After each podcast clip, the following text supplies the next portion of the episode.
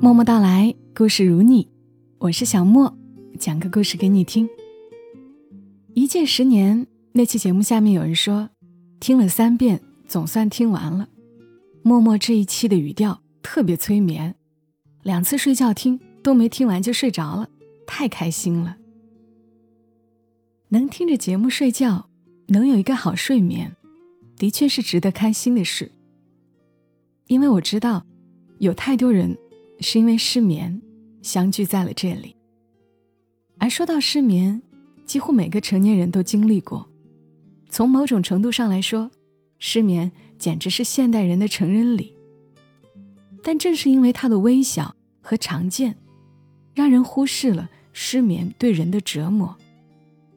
今天我要讲述的，是一个关于寻找睡眠、爱和理解的故事。故事的名字叫《失眠的四十五天》。我在找一个人，一个我不认识的人。他叫什么名字？多大年纪了？做什么的？甚至是男是女，我都不清楚。可我知道，他是真实存在的。他就在我的附近。在我失眠的每一个夜晚，在一份无声的默契与陪伴中，事情得从一个月前说起。那是一段灰暗无光的日子，失恋、失业，又因为疫情封锁，无法回家。我像困兽一般，独自在异乡小小的一居室里挣扎。更可怕的是。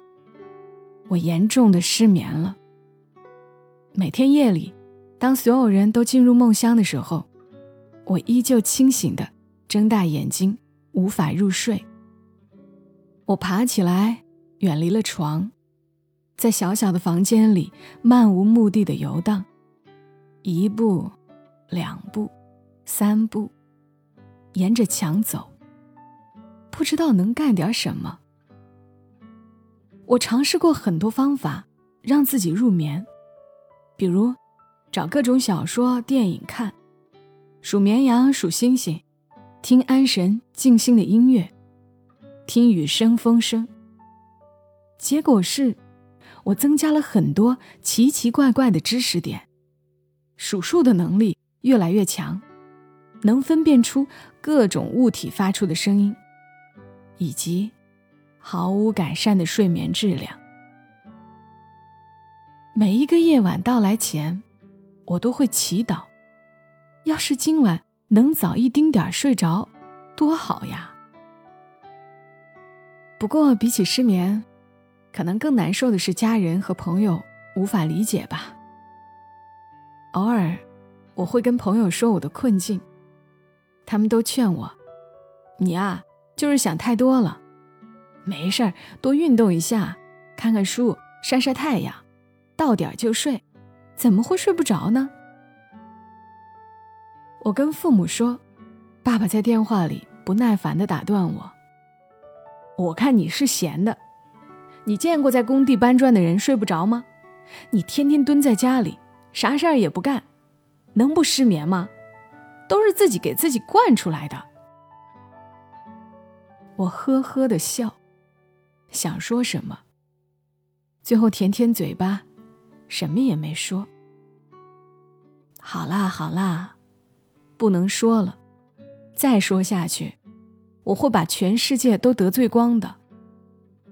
真是嫉妒啊！你们这些能睡好觉的家伙。那一天晚上，我在床上辗转反侧两个小时，终于对哄骗自己睡觉这件事。失去了耐心，索性爬起来，泡上一杯枸杞蜂蜜，打开游戏网页，准备开启朋克养生模式。可就在我冲锋陷阵的关键时候，我发现家里的网络不行了。我重启了路由器，在连接网络的时候，忽然看到了一个叫“睡不着就醒着”的 WiFi 账户名。当时我一下愣住了，我想，原来这个时候还有人没有睡觉呢。那个人醒着，就像另一个醒着的我。你看，即使是孤独，他都不愿意单独存在，他也会为找到另一份相对称的孤独而欢喜。为了庆贺这份喜悦，我把自己的 WiFi 名称改成了“又是醒着的夜晚”。很快，对方有了回应，他把 WiFi 账户名改成了“同样醒着的夜晚”。同样二字，给了我莫大的慰藉。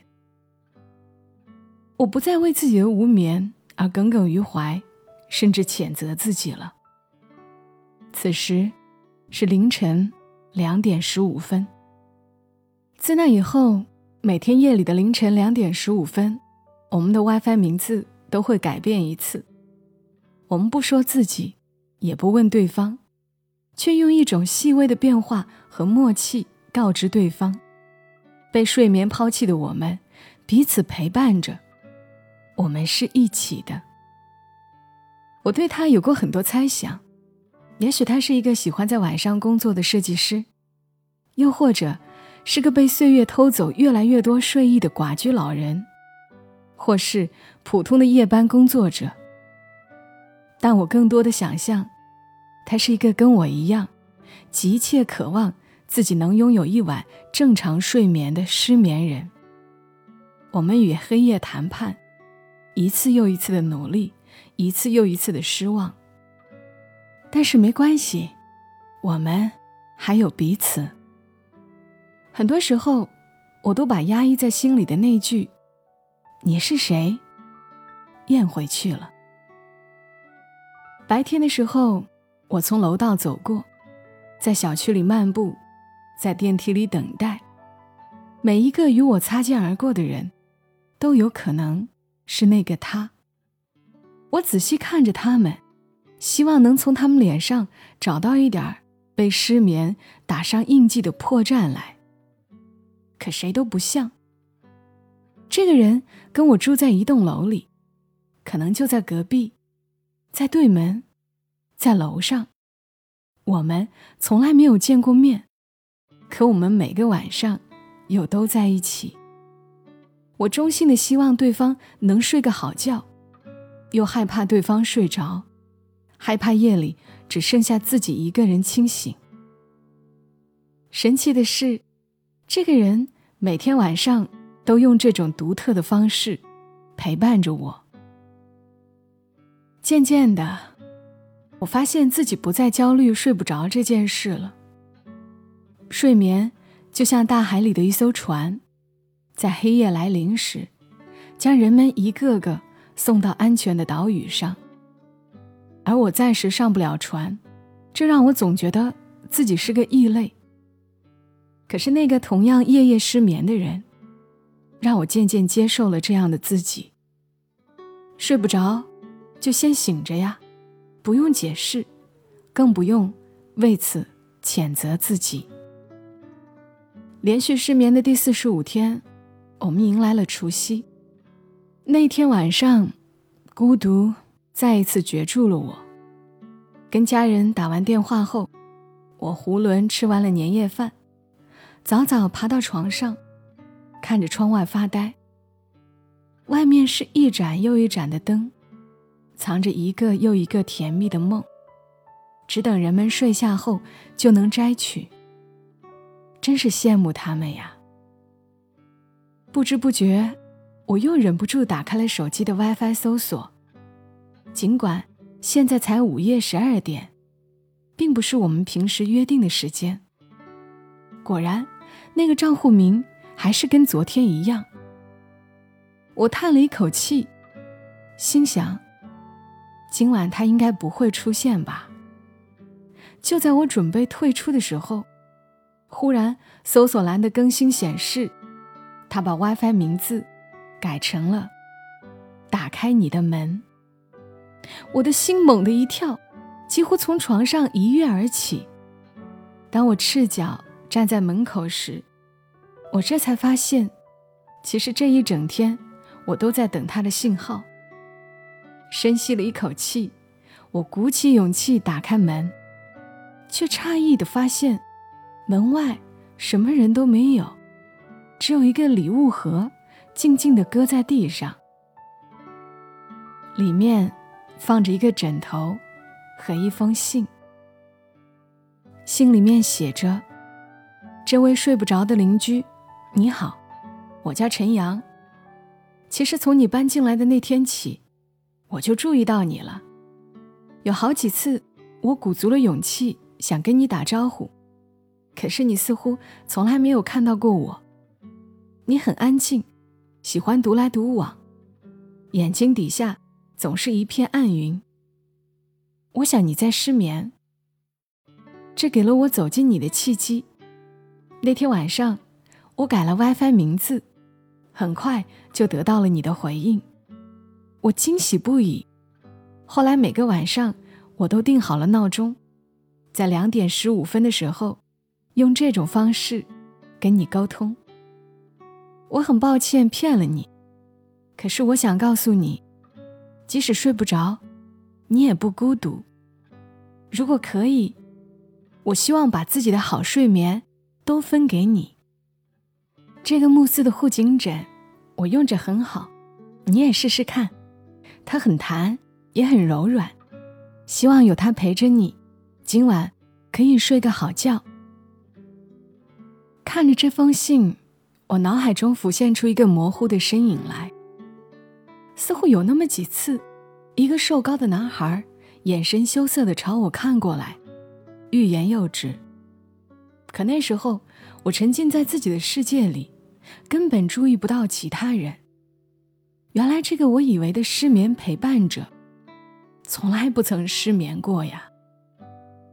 有那一瞬间，我心中涌起被欺骗的失落感，但更多的，是一份被小心关爱和理解的温暖。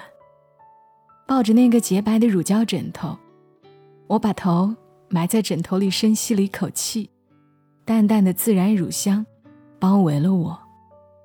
那一晚，我做了一个梦，梦里。我终于坐到了那艘船上，黑夜中的大海，风平浪静，海风轻轻吹拂，我被安安稳稳的渡向那个静谧的睡眠之岛。早上，一个叫陈阳的男孩敲开门，略带紧张和羞涩，跟我说：“新年好呀。”我看着他。灿然一笑，心想：我的失眠，在四十五天后，终于被治好了。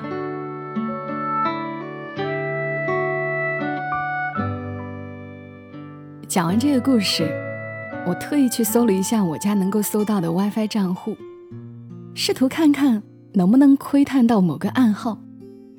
除了有一家叫黄金屋的，其他。都是一些懒得设置的字母和数字，但我相信，在城市的夜晚，某个角落，总有些故事正在发生。而我更希望，每次听完故事的你，都能睡个好觉。我总说希望大家一夜好眠，那现在有个能帮助大家睡好一点的活动，要分享给大家。九月二十五号到十月七号。是健康睡眠资源整合者慕斯的超级慕粉节，这是广大慕斯粉丝的节日，也是享受慕斯最大优惠的时候。慕粉节期间，满两万送一万，全场满额还有好礼相送，一年仅此一次哦。还没有注册成为慕斯粉丝的朋友，大家记得关注慕斯官方微信服务号，先注册。才能享受活动优惠。当然，像我就会更喜欢直接去离自己最近的门店了解，真切的去感受最适合自己的产品。另外还有，在慕斯官方微信服务号里是有宝藏的。点进菜单栏“关于我们”，里面有一个“睡眠研究院”。然后在睡眠文化里，我听到了慕斯二零一一年发布的《睡眠大碟》，觉，睡觉的觉，也是觉醒的觉。听到了一段哼唱，真好听。我把这一段哼唱作为这期节目的结尾，让它哄你睡觉。愿你今晚睡好一点。小莫在深圳和你说晚安。